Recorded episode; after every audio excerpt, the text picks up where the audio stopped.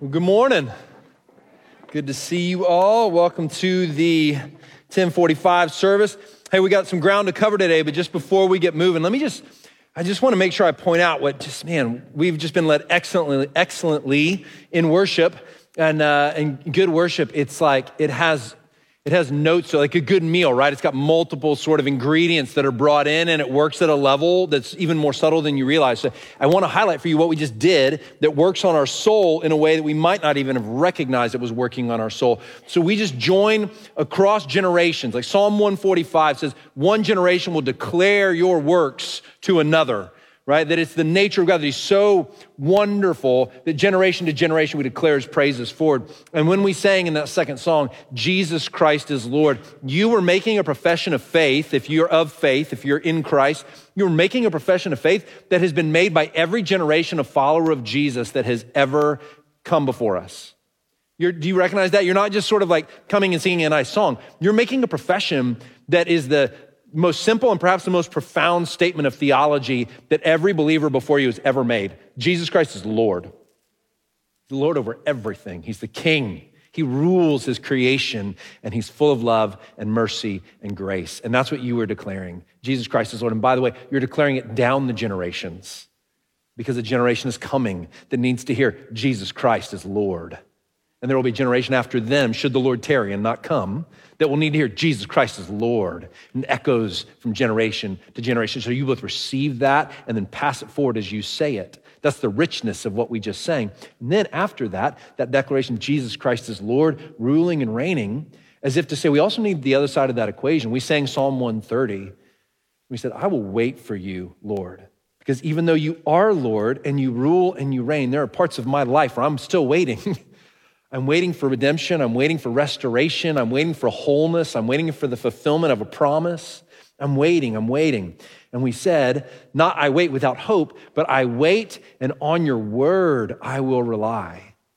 As if to say, we trust that your word is true, and if we'll give ourselves to it and live according to it and let us convict us and guide the path of our life, if I will follow it and obey it, it will result in fruitfulness. It will result in good. It will result in righteousness. And so we've declared that. Did you know you were declaring all that? just in those two songs. I just want to highlight that for you. It has nothing to do with the rest of our day here. Well, actually, it has a lot to do with the rest of our day, I guess. We're saying Jesus Christ is Lord, which is the prevailing statement for us. But I'm getting a little behind now. All right, so we are in a series, uh, a little three week mini series on a theology of ethnicity and race and justice. And if you were with us last week, we talked about what is a theology, what's a biblical theology of ethnicity and race. And one of the things that I argued is that we're, we're adding to our biblical diet here. Our regular sort of meat and potatoes is the exposition of books of the Bible. And we want to spend some time, and we'll do this also in the future, thinking biblically about themes that run across the Bible. So they cut across all the different books. And when you study a book, you see it, but you can't trace it from beginning to end. And sometimes tracing it from beginning to end is something we need to do. So that's what we tried to do with ethnicity. Now, when I say we're adding to our biblical diet, I hope what you didn't hear is here's your Brussels sprouts, eat them. All right. My hope is that what you heard was uh, we normally eat filet mignon. Now, I may overcook it a little bit sometimes, all right? But we're trying to give filet mignon, and this is now just this is a New York strip. It's a it's a different flavor of a great main course. Does that make sense? If you love Brussels sprouts, that made no sense to you, but whatever. It's fine. The rest of us hate Brussels sprouts. Ugh. All right. So this is not Brussels sprouts. So, what we did last week is what we tried to do. And if, by the way, these all have to go together. So, if you're joining us for the first time, let me just invite you to go back and listen to last week. If you're regularly here but you missed last week, I need these to go together for you. So, I, w- I want to encourage you, go back and give a listen. So, we're going to touch on some things today that go back to last week. So, what we tried to do last week was to say, well, God has this plan for our ethnic heritages that He shows that it plays a part in the redemptive work that he's doing. And we need to see what part that is so we can use them rightly, right? We can use that tool rightly. And this week we come to a theology of justice, and we want to think about that today. So that's where we are. We're going to, our aim today is to develop a biblical theology of justice. That's what we want to do. Develop a biblical theology of justice. Now, let me say a couple things just right here at the outset. We're not primarily or first aiming to critique secular ideas of justice. That's not our first job. Our, our first job is not to say, here's all that's wrong with the way the world thinks about justice. And can I tell you that I have a couple of concerns that come up when I talk with believers or when I read what other authors and believers write, some other authors and write. And it's two things that when I hear the church in our day talking about a critique of secular justice, here are my two concerns. Often, I find that believers, maybe I'm in conversation with, critique a secular view of justice, but have nothing to offer in place of it. And that's part of what we want to give a corrective in today. We want to give you something to offer, right? Uh, it's a problem if you find yourself going, well, here's what's wrong about a secular view of justice, but you don't understand what a true view of it is. Now, there's plenty of cause to be concerned about secular ideas around justice. There's plenty of things that are off base and incorrect according to the scriptures. But if we can't advocate for a right view of justice, then it should probably alarm us to the idea that we are avoiding something through our criticism rather than actually wanting to advocate for something that's right. Fair enough? Is it? All right, good. Just want to make sure. the second concern that I have is often when I find myself in these kinds of conversations, that some folks will dismiss a secular view of justice that's more liberal in nature, at least as we define cultural, you know, liberalism versus conservatism. But then they'll embrace a, an also secular view of justice that's just secular on the conservative side of things. There is a view of justice that is liberal and is secular and misses what the Bible says about sin, about humanity, about God, about some really important categories. But the correction to that is not sometimes what is offered, which is a conservative view of the same thing, which is, I would say, equally secular because it does not speak the truth about what God is and what humanity is and our, his plan in place of that. So we don't want to simply lean into political ideologies for our view of what justice is. We want the scriptures to tell us. So that's what we're coming. We're coming to feast on the scriptures today, okay? Yeah? It's a good meal, all right? So we're gonna come and we're gonna feast on the scriptures and ask, not what does this political leaning this way or this political leaning that way tell me about what justice is? Because quite frankly, both get it wrong.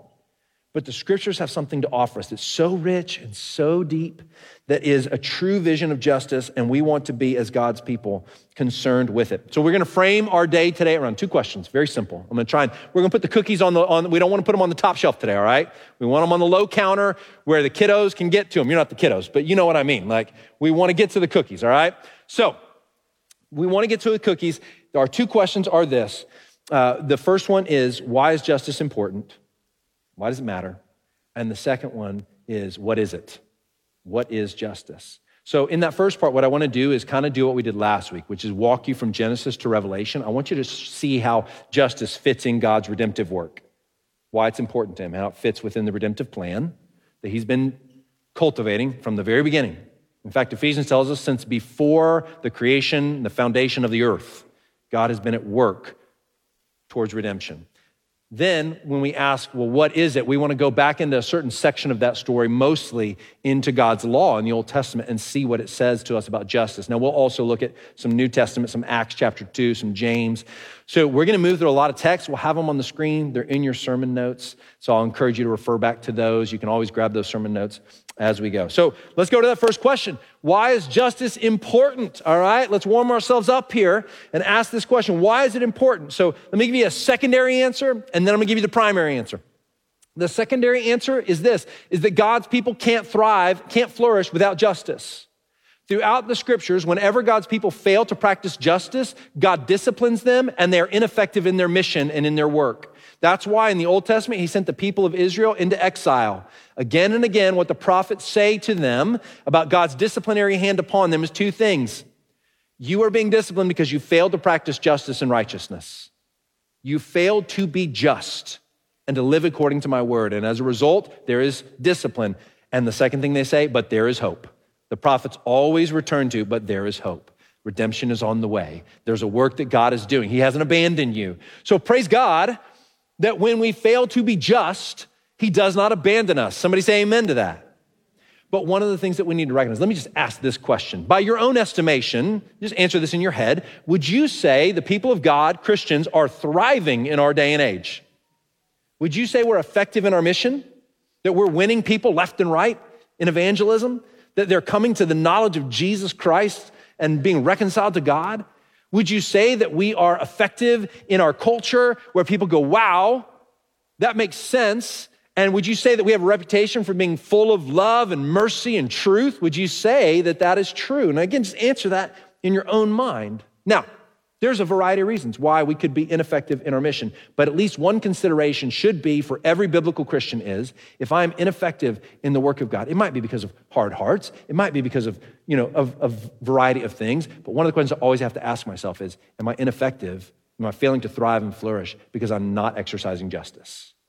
Because that's always a biblical category.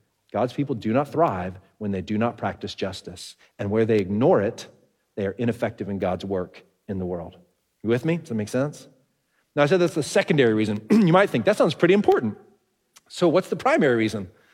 Well, the primary reason that justice is important is because justice is the one of the ends of all of God's redemptive work. It's the direction he's heading, it's what he's aiming to accomplish. Now, there's a couple of ends of God's redemptive work. Now, again, the whole Bible, one story. If you're unfamiliar with this, let me remind you or te- share with you for the first time. The whole Bible is one big story. There's lots of different parts to that story, but the overarching theme to the entire story is God is redeeming a people for himself, for his glory. That's the theme. God is winning and saving people who have been separated from him by their sin, restoring them, and he's going to bring in a kingdom He's going to usher in a kingdom. That's why Jesus came. So the trajectory of the whole thing, the whole story is towards justice. Now we could say, hey, the end of the story, the end he's aiming to accomplish is his own glory. Amen, absolutely. We could say he's looking to restore people to himself, absolutely. But as he restores and as he aims for his glory, he does it through establishing a kingdom of justice and righteousness. Would you agree with that? That's the trajectory of the whole story. It's headed towards a perfect kingdom of perfect justice and perfect righteousness. And justice and righteousness are basically synonyms in the scripture. There is some distinction, but when you see them together, often they are entailing a very similar idea. We might even say it this way we do justice in order to be righteous. Those two things go hand in hand at every turn throughout scripture. Now, if that's the trajectory, here's how that differs from last week. Last week, we talked about a theology of ethnicity and race, and I walked you through Genesis, and then I walked you into uh, the story of, you know, I went through the Old Testament, and then we worked our way into the ministry of Jesus and all the way into Revelation. So we went Genesis to Revelation. And the thing that I was trying to help you see is that ethnicity is an important thing because it is a means to an end. It is a tool that God delights and wants to use in order to bring about redemption, right? So it testifies to redemption. It is a way that he was using it to actually move towards the, the bringing of Jesus into the world to accomplish redemption and the, the ethnic diversity that he delights in and has designed and will be a part of his kingdom is a testimony to the gospel of grace, salvation by grace through faith. So again, you can go back and listen to that. But the point is, ethnicity is a tool in God's redemptive tool belt, if you will. The difference in justice is that justice is not a tool towards another end, it is the end. It is the theme that he's aiming towards, that he's bringing about. Does that make sense? So that's why it's of primary importance. As we go through the scriptures, what we just need to see is how God is moving towards justice from beginning to end. So let's do that. Again, we're still asking why is justice important? The answer is because it's the aim of all his redemptive work, or one of the major aims. And so let's see that through the story of the Bible. So the first thing that we need to see is that justice is the end because it was the beginning. All right? Justice is the end because it was the beginning. And by that I mean this. All our understanding of what justice is is rooted in the character and nature of God because he himself is just. In other words, he defines what justice is and he is the one to work it out. He is the one bringing it about. And listen, like if we were to, if we if you disagree with that, if you don't grab hold of that, then everything else I say is not going to make any sense. Because we root all our understanding of justice, true justice, in who God is. Therefore, He defines what it is. That means you can't just say anything is justice. You can't just say, well, this is justice, because if that's not what God calls it, then that's not what it is, right? So we can't just make up our own definitions around justice, but it also, can we agree, that if we recognize that justice is rooted in the very nature of God and who He is, and He is bringing that to bear upon us, then it is something that it should be important to us. It is something we should care deeply about. So listen to Deuteronomy chapter 32, verse 4. 32, verse 4. This is Moses, and Moses, he doesn't just say this, it's actually called the Song of Moses. He sings it. So I love that image. Moses sings this. The rock, I won't try to put a tune to it because I don't think I do a very good job. The rock, his work is perfect, for all his ways are justice. A God of faithfulness and without iniquity, just and upright is he. You see that? What, what is he saying about God? One of the primary attributes of God is that he is just. Jeremiah chapter 9, verse 23 and 24. One of my favorite texts. I learned this early on in life, and I've always gone back to it. It says this Thus says the Lord, let not the wise man boast in his wisdom, let not the mighty man boast in his might, let not the rich man boast in his riches, but let him who boasts boast in this, that he understands and knows me, that I am the Lord who practices steadfast love, justice, and righteousness in the earth. For in these things I delight, declares the Lord. So listen, the first reason why justice is important is because it is God's very nature. He is justice, defines it for us, and draws us towards it. Everything else starts from there. So that's the first thing. God, who preexists all created things, is just in his nature. Now, he creates a world and in that world, he creates people as the pinnacle of that creation. Again, we're just walking the story forward now. And in making those people, he says, we talked about this last week, I'm going to make them in my image. Now, think about the implications of that. We thought about the implications for ethnicity and race last week. Let's think about the implications for justice this week.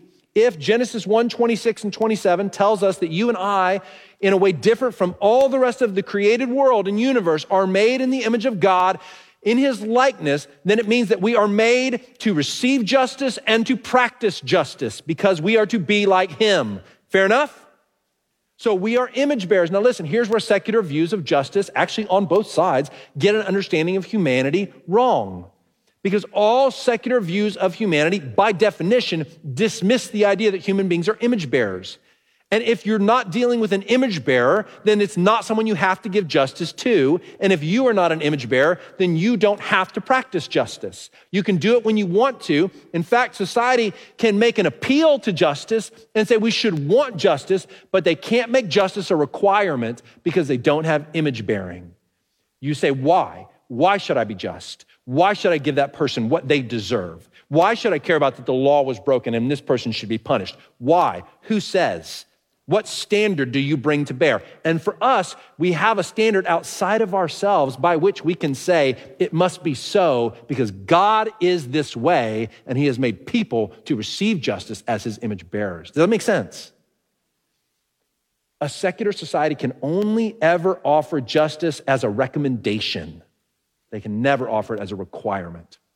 No matter how hard they might try to weave their way around that, it always comes back to that reality. Now, he's made people in his image. Go forward, Genesis chapter 3. And the next thing we see is that sin breaks our desire and ability to be just. So we're made in his image. We're supposed to be just and we're supposed to receive justice. And again, we're going to define that in just a moment.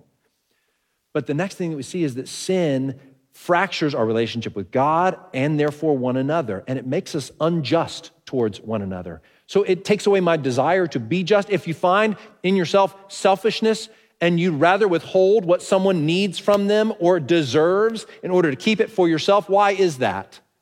It's because your ability to be just and righteous has been fractured by sin's entrance into the world. There's a phrase that you and I need to get real comfortable with and it's this phrase. And again, a secular world knows nothing of this the exceeding sinfulness of sin. That's a phrase that you need to rest in and embrace. Maybe rest in is not the right word, but you need to comprehend it. The exceeding sinfulness of sin. And by that we mean that you and I are capable of more injustice and more sin and more egregious choices and immorality than we can possibly fathom. And I find that in this day and age, I find Christians, when a secular world looks at us and points the finger and says, You're doing whatever, and blaming us about something, our response has been to be like, Nuh uh. And it's completely unhelpful. Do you know what every Christian's response to that should be? I mean, it might not, if it's a false claim, of course, to say, to say, hey, by, by God's standard, that's untrue. Okay. But actually, most of the time, our response should probably be something like, I'm way worse than you could even imagine. Like, I'm capable of far more than you even know. But then don't leave this part, but the grace of God. But the grace of God. Don't ever leave that out. But, friends, a true biblical theology as it relates to justice accepts and understands that because of the fall, even though I am being redeemed, there is a flesh in me that is capable of sin beyond what I comprehend. And I don't get why we're so easily offended, to be honest. We should be the hardest people to offend because we got a good theology of sin. We understand it. We know we're prone to it. Like I stood up here last week and I told you, I see it in myself. I see the desire to minimize others who are not like me across ethnic lines. I hate it in myself, but I see it. I've traveled many places in the world, and eh, without exception, every time something annoys me about other cultures that aren't sinful, I think, they're not like me. I'm better than them. It enters into my heart all the time. And the difference is whether you just let it wash over you or whether you recognize it for the sin that it is and you say, I got to put that to death. That's got to die. And you want to kill it. Exceeding sinfulness of sin. So now move forward. And again, the next thing that we see is that in spite of that, right? So he makes image bearers worthy of justice, and he makes image bearers who should love justice and want to practice it. Then sin fractures that. But then what we see really through the rest of the story is that God is at work and committed to being at work to keep us moving towards justice. He is advancing the ball towards justice throughout the rest of the story. Let me just show you some examples how, and then we'll get into well, what is justice. So the first thing we see is Abraham and Moses, right? So in Genesis 12, he chooses Abram, renames him Abraham, says, I'm going to make you the father of a nation. I'm going to bring a nation through you. And then he gives that nation a law through Moses, and it's what we call the Old Covenant, right? It's Exodus chapter 20, and it's what you find in Leviticus and what you're reading in Deuteronomy, these books of the Bible. And that law is meant to do two things primarily. That law given to Moses is meant to show the nature and the character and the holiness of God, including his justice and what he's like. So, again, again and again in the law, we'll find this like, this is what justice is. This is what justice is. It's meant to show that, and at the same time, it's meant to show me that I could never live up to that law. And as a result, I need someone to rescue me. I need someone to do it for me because I can't do it. If I'm really honest, I look at that law and I go, I might be able to keep that with my actions for a while, but my heart is not right. Because sin didn't just fracture this surface of me, it fractured the center of me. And as a result, my heart has to change. Something has to get inside me that can change me, right? And we're going to talk about that in just a minute. But so the law is given. Now, here, just keep advancing the story. Moses brings the law. The people say, We will obey. And do they obey?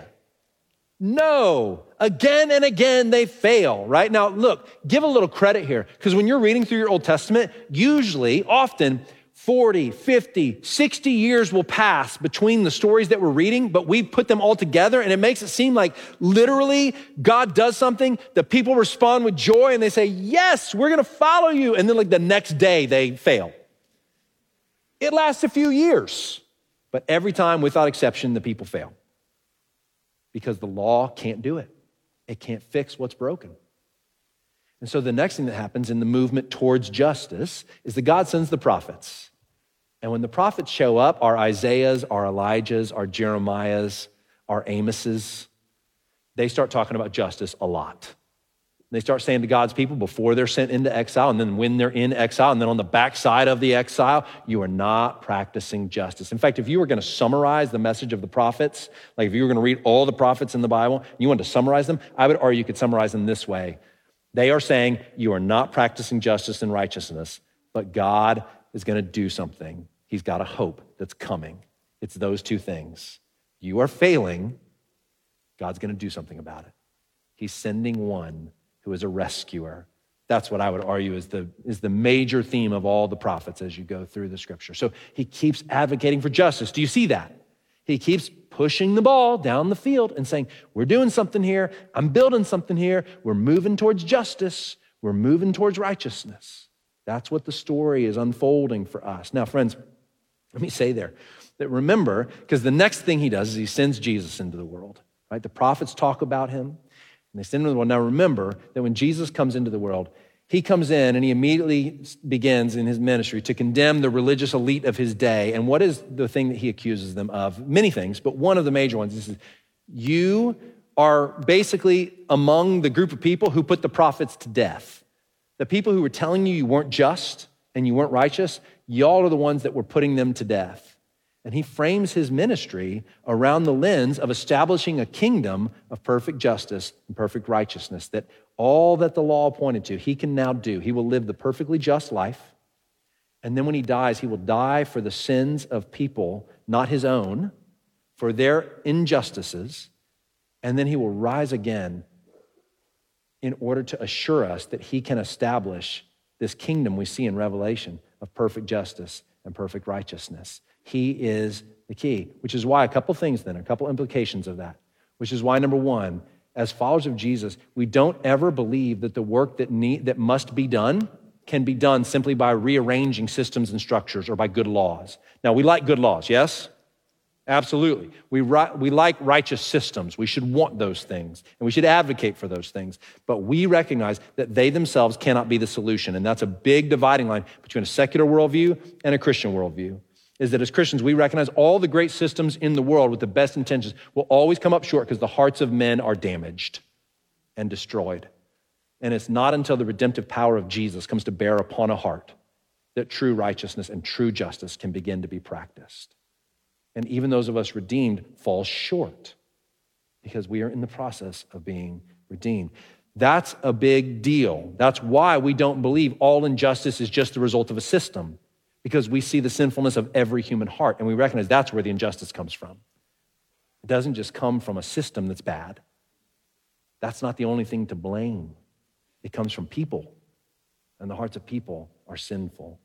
That's tremendously important. Now, that's why we recognize that, by the way, is also why we believe as a church, we want to be about the work of justice. I am so proud for people who are leading the way in our congregation in the Community Resource Center, which has been designed to help students who are falling behind to help them. Those who are uh, in need of help in the educational realm is designed to help them. I'm so proud of those who are leading the way in refugee ministry to care for the sojourners among us that the scriptures talk about. I'm so proud of the, of the folks who are leading the way in adoption and foster care, who seek to help us care and do the work of justice in caring for the orphan, the kid who needs a home, right?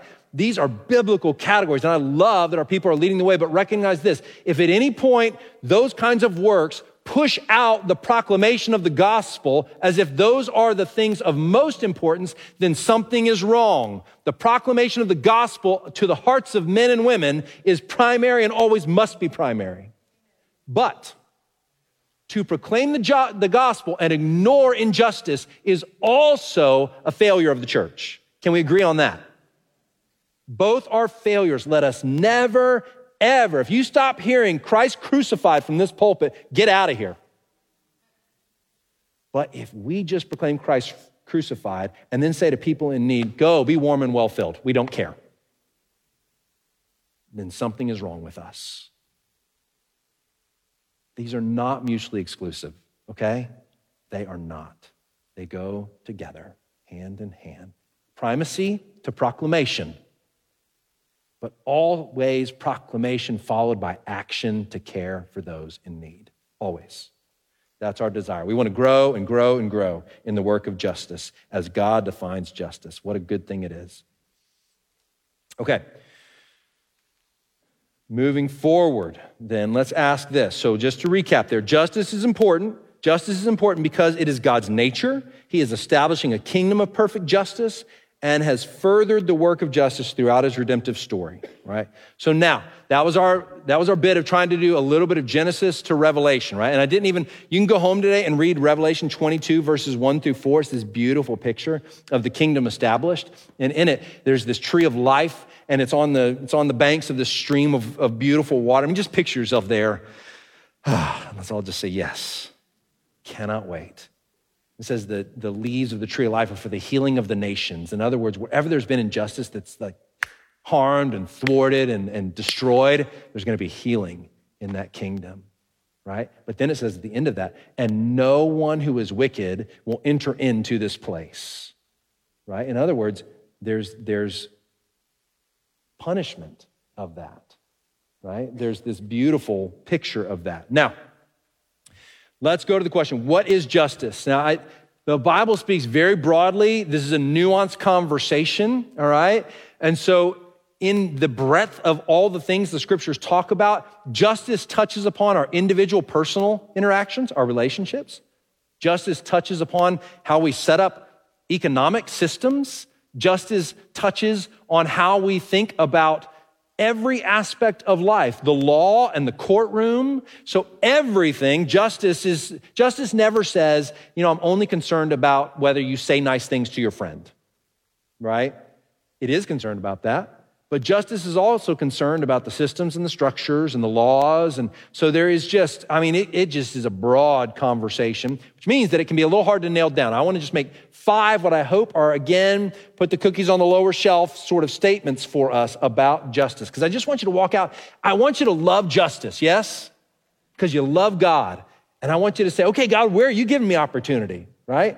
Let, can I just encourage you and maybe release you from something? When I was growing up and I would read these, all these commands, I used to think I had to do all of them if I was going to be just, if I was going to be right with God. I was like, okay, I got to figure out how to care for widows. I got to go, I got to, I, I, helped start a prison ministry in college. I think in part because I was like, well, I got to go to the prisoner because Jesus talks about that in Matthew 25. And then I got to figure out how to care for the homeless. And then I got to figure out how to also do this. Have you ever felt that way? You read the scriptures and you're like, uh, there's a lot of stuff here.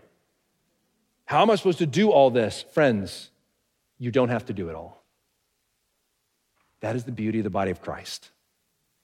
Some of us will be called into certain aspects of justice and others into others. And don't do the passion projection thing where you be like, if you don't care about my justice issue, then you're just, you don't get it. Don't do that. That's not helpful. All right? But recognize this. If you are turning a blind eye to justice, one, if you're practicing injustice and oppression in any way, stop it then look for the places God is going to call you. Look for the places He's going to give you opportunity. Be a person who says, I want to be about justice. God, show me how. Give me every, give me the opportunities, and He'll lead you. He'll show you. And for some of you, it will be widows and orphans. And for some, or widows, and then for some, orphans. And for some, it will be immigration and immigrants and the sojourner in the land, the scripture talks about. For some, it will be in areas of ethnicity and race and redeeming things there. Praise God. Praise God. But just, can I, to be a person of justice is not to tick off a laundry list of items. Just listen to the Lord and follow his spirit, walk with him, and he will lead you. Fair enough? Okay, I just want to take that weight off you. We never want to be a church that just piles on the legalistic lists of to dos. You will burn yourself out, and all that really is is a gospel of works. All right? And that's not who we are. Now, Again, the Bible speaks broadly about justice. Tim Keller talks about it, and he, he divides into these four categories generosity, equality, advocacy, responsibility. I like Kevin DeYoung. He tries to make a simple statement about it, and he says justice is treating people equitably, working for systems and structures that are fair, and looking out for the weak and the vulnerable. That's pretty good summary, I think. So now listen. Here's what I want to give you. These five statements that we're going to make, they kind of jive with those things that we just read. But I've given you in your sermon notes, which you can get online, but you can also get them at the doors. I've given you in those sermon notes a list of some key biblical passages on justice. We're not going to be able to hit on all of them today. But if you want to just to go, well, what are some of the key texts that help inform the way I think about justice? Grab those sermon notes. I've listed like eight or nine of them there. Some great passages like Isaiah chapter one, um, some just really, really rich texts that you need to kind of get. Exodus, eh, um, sorry, Ezekiel 18, some of these important passages. So let, us dive in. Okay, what is justice? Five statements. Number one. Number one statement is this justice involves both punishment and restoration. It's two sides of justice. If you want the fancy words, we call it the retributive aspect of justice and the restorative aspect of justice. And all we mean by that is that if you leave off one of those sides, you're not being just. So when crime is committed, when injustice is committed, that gets punished. That's a right part of that. So there are certain elements of a secular society which want to argue that all wrongdoing is just the result of, a, of an unjust system and therefore we shouldn't punish those who do wrong. That's wrong. That's not biblical justice. Biblical justice recognizes that, that activity that is unjust, that is criminal, needs to be punished. That protects people from that kind of injustice. But the other side is the restorative side the scriptures talk about, which is those whom have, who have wrong done to them who are either the victims of injustice at a personal level or sometimes at a systemic level. Because we as people can create systems, we do all the time. Sometimes those systems are not just. Sometimes they're not righteous. Sometimes they unduly impact certain people. And if that's the case, then there is a restoration that needs to be made. There's a restoration that needs to be made. Both of those sides are sides. And the Bible actually spends more time on the restorative side than it does on the retributive side. Let me show you what I mean. Psalm 146, verses 5 through 9. It says, Blessed is he whose help is the God of Jacob, whose hope is in the Lord his God, who made heaven and earth, the sea, and all that is in them, who keeps faith forever, who executes justice for the oppressed. And now, almost as if to say, okay, well, what does that mean? He kind of goes on. Who executes justice for the oppressed, who gives food to the hungry. The Lord sets the prisoners free. The Lord opens the eyes of the blind. The Lord lifts up those who are bowed down. The Lord loves the righteous. The Lord watches over the sojourners. He upholds the widow and the fatherless. But the way of the wicked he brings to what? To ruin. Now, what you see there is the two sides of justice. He's celebrated and worshiped because he is just. And then what's listed is this whole list of restorative things. He looks out for those who are oppressed. He gives food he does all these things the sojourner, the widow, the orphan. And then at the end, here's the other side of justice. But he punishes the wicked, right? That's what that's the point there of thinking about his justice. If you're missing either side of that, then you're missing something about biblical justice. Statement number 2, because we got to move now, all right? Statement number 2 is that justice requires generosity. Justice requires generosity. Now, Here's what I would suggest to you. If we look at Ezekiel 18, 5 through 9, and then Deuteronomy 24, 17 through 19. I'm going to read those to you in just a moment. But here's what I want to suggest to you in both these texts. The reason justice requires generosity is because it both corrects an overly individualistic view that says all my money belongs to me and no one has a right to it. No one else has a right to it, right? That is not the way a just person thinks biblically. But it also undoes the claim that the state should come in and redistribute wealth so that everyone has an equal economic outcome. The Bible sets up systems that care for the disadvantaged and look out for the needy, at the same time recognizing that there is such a thing as individual property rights. Okay? And so the error on both sides of that, the if there's the one overly individualistic side, and then there's the side that sort of acts like the point of justice is that everyone has an equal economic outcome, that's also not a biblical vision of what justice is. So look at what happens in Ezekiel 18, 5 through 9. If a man is righteous and does what is just and right, if he does not eat upon the mountains or lift up his eyes to the idols of the house of Israel, does not defile his neighbor's wife or approach a woman in her time of menstrual impurity, does not oppress anyone, but restores to the debtor his pledge, commits no robbery. Now look at what happens next. Gives his bread to the hungry and covers the naked with a garment. Does not lend at interest or take any profit, withholds his hand from injustice, executes true justice between man and man, walks in my statutes, and keeps my rules by acting faithfully. He is righteous. He shall surely live, declares the Lord God. Now, what you just saw there in that list from Ezekiel is really important because in this text in Ezekiel 18, it's one of the places in the Old Testament where the prophet is saying, Look, you're not going to be judged for the sins of your fathers, you're going to be judged for your own actions. And we're going to get to that in just a moment. But he's going to say, You're going to be judged for your own actions. And then he tries to declare what justice looks like. Okay, if you're going to be judged, for what you do, then let's talk about what that is. And he gives some moral purity law stuff where he says you need to withhold yourself from certain kinds of sin, right? And then he comes into the next part and he begin what does he begin to argue the just person does? He says he doesn't oppress anyone. Notice he doesn't practice injustice himself. He doesn't look to get an advantage off of anyone else. By the way, After that, he, doesn't, he says he doesn't lend at interest or take any profit.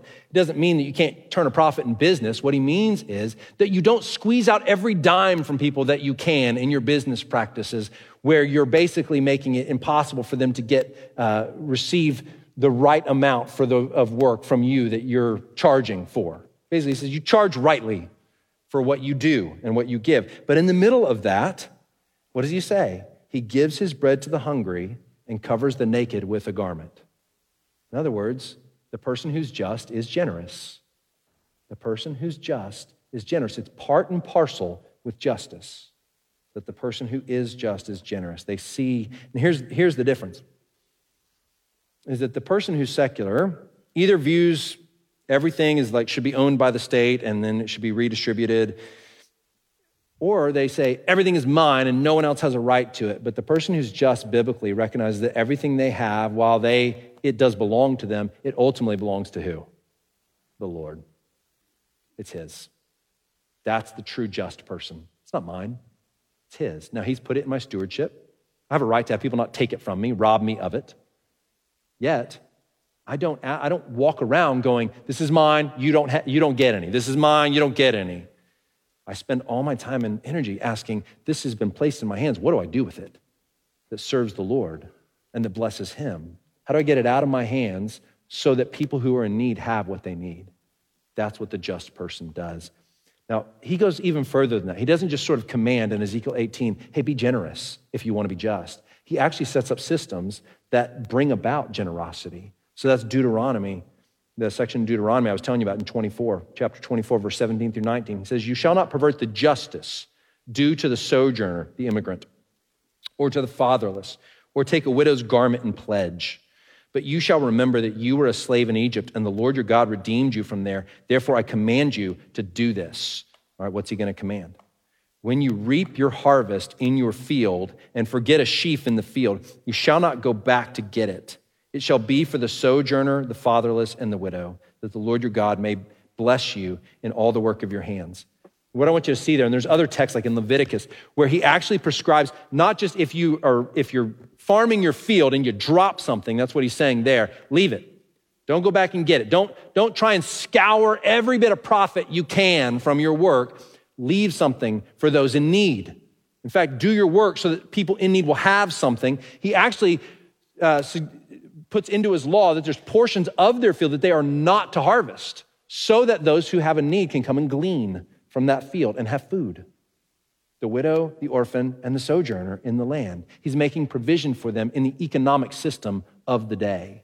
And he's saying, if you're just, you will be generous. You will have a plan for generosity. You will think about those in need, and you will execute according to that plan.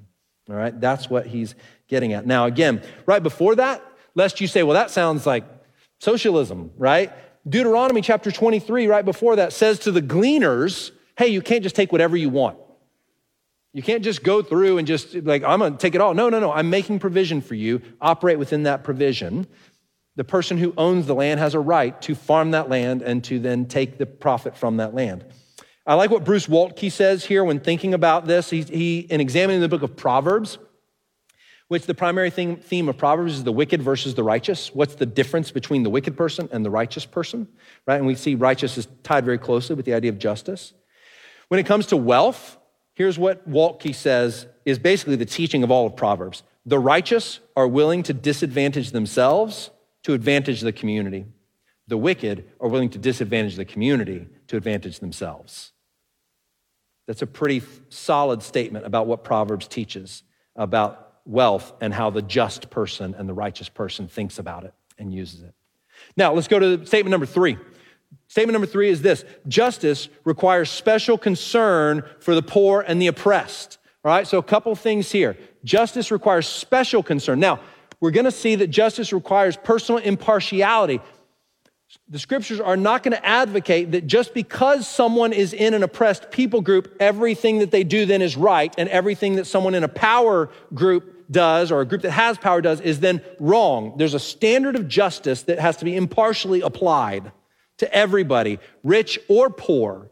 And we're actually going to see that. So, like Leviticus 19 says this uh, Leviticus 19 15, you shall do no injustice in court, You shall not be partial, and you would think the next statement is going to be to the rich, right? That's not what he says. You shall not be partial to the poor or defer to the great, but in righteousness shall you judge your neighbor. Do you see that what Leviticus is saying there is that there's an objective standard of justice, and it should apply equally, whether someone is socioeconomically disadvantaged or whether they are advantaged. Now you say, well, Trent, what does that have to do with the point you're making, which is to say there's special attention given to the poor and oppressed? Because even though it makes that statement about, look, justice, there's a standard because it's rooted in the nature of God, the very next thing we see is that God recognizes that the poor and those who are socioeconomically disadvantaged are more likely to be oppressed than anyone else. And so he makes special provision for them. And he says the just person gives consideration to that reality. So this is what Psalm 82, 2 through 4 say. How long will you judge unjustly and show partiality to the wicked? Give justice to the weak and the fatherless. Maintain the right of the afflicted and the destitute. Rescue the weak and needy. Rescue the weak and needy. Deliver them from the hand of the wicked. Proverbs chapter 31, verse 8 through 9. Open your mouth for the mute, the person who can't speak for themselves, speak for them. For the rights of all who are destitute, open your mouth, judge righteously, defend the rights of the poor and needy. Now, again, the scripture is not saying here that being poor and needy makes you right in all circumstances, right? Or always makes you the victim, but it does recognize that these are the people most likely to be disadvantaged. And it says, My people are going to look out for them. They're going to care about that. They're going to have a tender heart. They're not just going to say, Well, what did you do to get yourself in that position? That's not the only question that will ever be asked by a believer. In fact, I would argue it's not the first question that gets asked. It's not an unimportant question, but I'm not sure it's the first question. The first question is how do I look to the, to the rights of the poor and needy if they're being trampled on? Number four, justice requires personal impartiality, what we just saw, and equitable laws. Personal impartiality and equitable laws. Now, here's what I mean by that. Justice requires personal impartiality. It means that we are to treat one another with uh, in, with, as image bearers with equal standing. So, James chapter 2, I won't read it to you here, but, but just to summarize James chapter 2, verses 1 through 4, which argues against this kind of partiality, says, Look, follower of Jesus, you need to recognize that it's contrary to the gospel for you to hold a dinner party and invite a bunch of people, and then you say to the rich person, Here, you take the seat of honor, and you say to the poor person, Go sit in the corner. What you've done is you've contradicted the gospel you say you believe because the gospel says those people are of equal value, of equal worth, and you should treat them equally. Right? That in kind of imperson- that interpersonal impartiality is one aspect of justice. So you have to treat image bearers as image bearers. Fair enough? Yes? All right, so that's part one, but then it doesn't stop there. It's not just concerned, justice isn't just concerned that you treat people equal, that you treat people with impartiality as image bearers. It also then goes on to say, and you need to make sure that there are equitable laws. They need to be treated equally before the courts. So we find in Leviticus 24, 22, just one verse, one statement, very simple. You shall have the same rule for the sojourner and for the native. In other words, for the person who's from your country, the person who's not from your country. When they go to court, one shouldn't be able to get a different brand of justice than the other. They should have the, the standard of justice equally applied to them. And then the reason is, for I am the Lord your God. In other words, I'm the God of justice. Deuteronomy 16, 19, and 20 says, You shall not pervert justice, you shall not show partiality, and you shall not accept a bribe. For a bribe blinds the eyes of the wise and subverts the cause of the righteous. Justice and only justice you shall follow, that you may live and inherit the land that the Lord your God is giving you. There's that idea that we don't thrive unless we're a people of justice. Do you see that?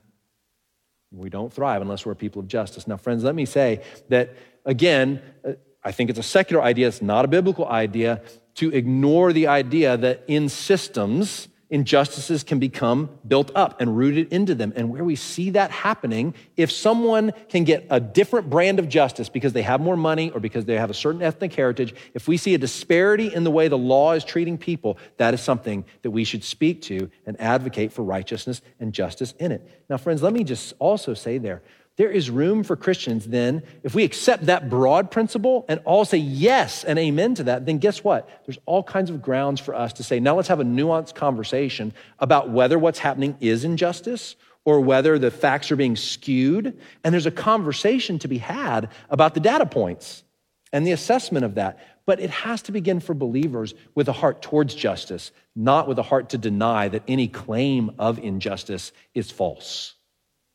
If we start there, we'll never get to justice. But if we start from a claim that says justice matters and we want to be a people of justice, then we can have all kinds of great conversations about what's happening in this area, what's happening in that area. Is this law unjust or is it not? And we can unpack that and dissect that. And guess what? At times, we may even come to different conclusions. We may ultimately disagree, but it's not because we're denying the desire for justice or ignoring it as if it's not important. You with me? Does that make sense? Man, my heart is for us to be a people of justice and for us to walk forward in it in the way the scriptures speak to it because it is God's work. Statement number five. It's the most complex of all of them, and I'm just going to give you a simple version of it. Some other day, we could probably just do our own day on this. But it's this justice leans towards individual responsibility but calls us to see corporate responsibility too. It leans towards individual responsibility, but calls us to see corporate responsibility too. Now, there is a litany of biblical texts that speak both to the idea that you and I are individually responsible for the choices that we make, and yet there's also all these texts on the other side that seem to basically uh, hold accountable people who didn't commit the sin themselves, but were connected to it. And so you have to wrestle with both of those, right? So a couple of examples. I'm just going to give you a couple here. Is Deuteronomy 24, 16. So this is in the Old Testament law. Here it is. Fathers shall not be put to death because of their children, nor shall children be put to death because of their fathers. Each one shall be put to death for his own sin. That same idea is uh, stated in Ezekiel 18. I talked about it earlier when we read that passage, right? And yet, then we have statements like this from Exodus chapter 34, verses 6 and 7. The Lord passed before Moses and proclaimed, The Lord, the Lord, a God merciful and gracious, slow to anger, and abounding in steadfast love and faithfulness, keeping steadfast love for thousands, forgiving iniquity and transgression and sin, but who will by no means clear the guilty, visiting the iniquity of the fathers on the children and the children's children to the third and fourth generation. So if you're like me, you read those and you go, What do I do with this? Right? Because on one hand, I've got the iniquity of the father being visited on the children. Now, I'll tell you, there's a, a, there's a way to think about that that is helpful. But you've got even more challenging texts. I mean, you want more challenging than that because when we talk about the visiting of the iniquity of the fathers on the children, the best understanding of that is not that God is saying, well, three generations down, I'm punishing you because of something your father did, but that sin has a way of manifesting itself across those generations and being handed down so that the children commit the same injustices the fathers did and the grandfathers did. And as a result, then face the same judgment. That's probably the best understanding of that text, right? But you want to really be challenged, go to 2 Samuel 21. Go check out Numbers chapter 9, Joshua chapter 7. And we've got people being punished for the sins of others. And here's what is a broad principle generally, and this is why I say the Bible leans towards individual responsibility. Generally, when there's punishment meted out by God to the person who didn't immediately commit the sin, it is generally because of the close proximity of the person to the sin. In other words, they probably could have done something to shape that or to change that or to speak up against it, and therefore they bear a certain amount of responsibility. Now, it's an interesting, you want to go to New Testament, just go Acts chapter 2, right? So, an interesting happens in Acts. When Peter at Pentecost is talking to the people of Jerusalem, he blames all the Jews in Jerusalem for the crucifixion of Jesus. Now, think about that for a moment. Do you think that all the Jews in Jerusalem were guilty of putting Jesus on the cross? They probably weren't all there yelling for Barabbas to be freed and Jesus to go on the cross. But he blames the Jews in Jerusalem. Now, go a couple chapters later, he's talking to the Jews in Antioch of Pisidian, and he says to them, You're not guilty. So they're not guilty just by virtue of being Jewish. He doesn't blame all Jews, yet he blames those who are in Jerusalem in a way that he doesn't just blame the Sanhedrin, who were the ones who actually put Jesus on trial and put him on the cross. Right? So there's this like the closer in proximity, the more responsibility. And yet it's not overly individualistic. It doesn't just say, I can wash my hands of that because I'm not the one who immediately did it. So the scripture is both correct, it corrects both sides of that equation. Where if we want to only say, hey, I, I bear no responsibility when I could have done something, I could have spoken up, I'm a part of creating the culture that caused that thing to happen. I both am ultimately judged and punished for my own sin, and yet I bear some responsibility in ways for things that I need to be willing and able to see. The scriptures seem to speak to both sides of that. Are you with me? Does that, does that make sense? That's what I want you to see. So we're not supposed to, as people of justice, we're not supposed to just walk around denying responsibility and washing our hands of things. Yet, nor are we a group of people who say, just by virtue of belonging to a certain ethnic group, I am therefore guilty or just by virtue of belonging to a certain whatever, you know, church family, I am guilty, right? You can imagine there's layers of responsibility. If there's an ongoing sin in our body, there is a way that we all bear responsibility for that as a body that has fostered it, allowed it to continue. I would bear greater responsibility. Why? Because I'm the pastor.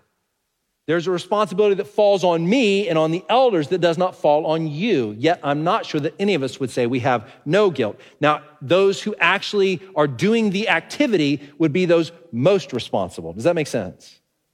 And so there's an action, a right action that is called for from each layer of responsibility. Sometimes it's re- repent. You did the sin. Repent. Sometimes it's saying, I need to show remorse and recognize that was wrong and call it out as wrong and work towards change. So it's both thinking corporately as well as individually. The scriptures certainly lean towards the individual, but they do not dismiss the corporate.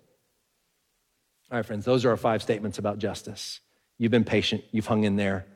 Good job. My heart is that you would love justice because you love God. You cannot say you love God and fail to love justice. You cannot.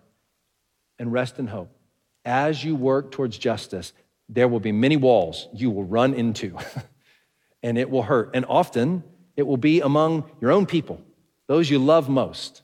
But as you do that, recognize that you are not running into a wall that will exist forever because God is at work to establish a kingdom of justice and righteousness. And as a result, you are practicing what the winning team is practicing.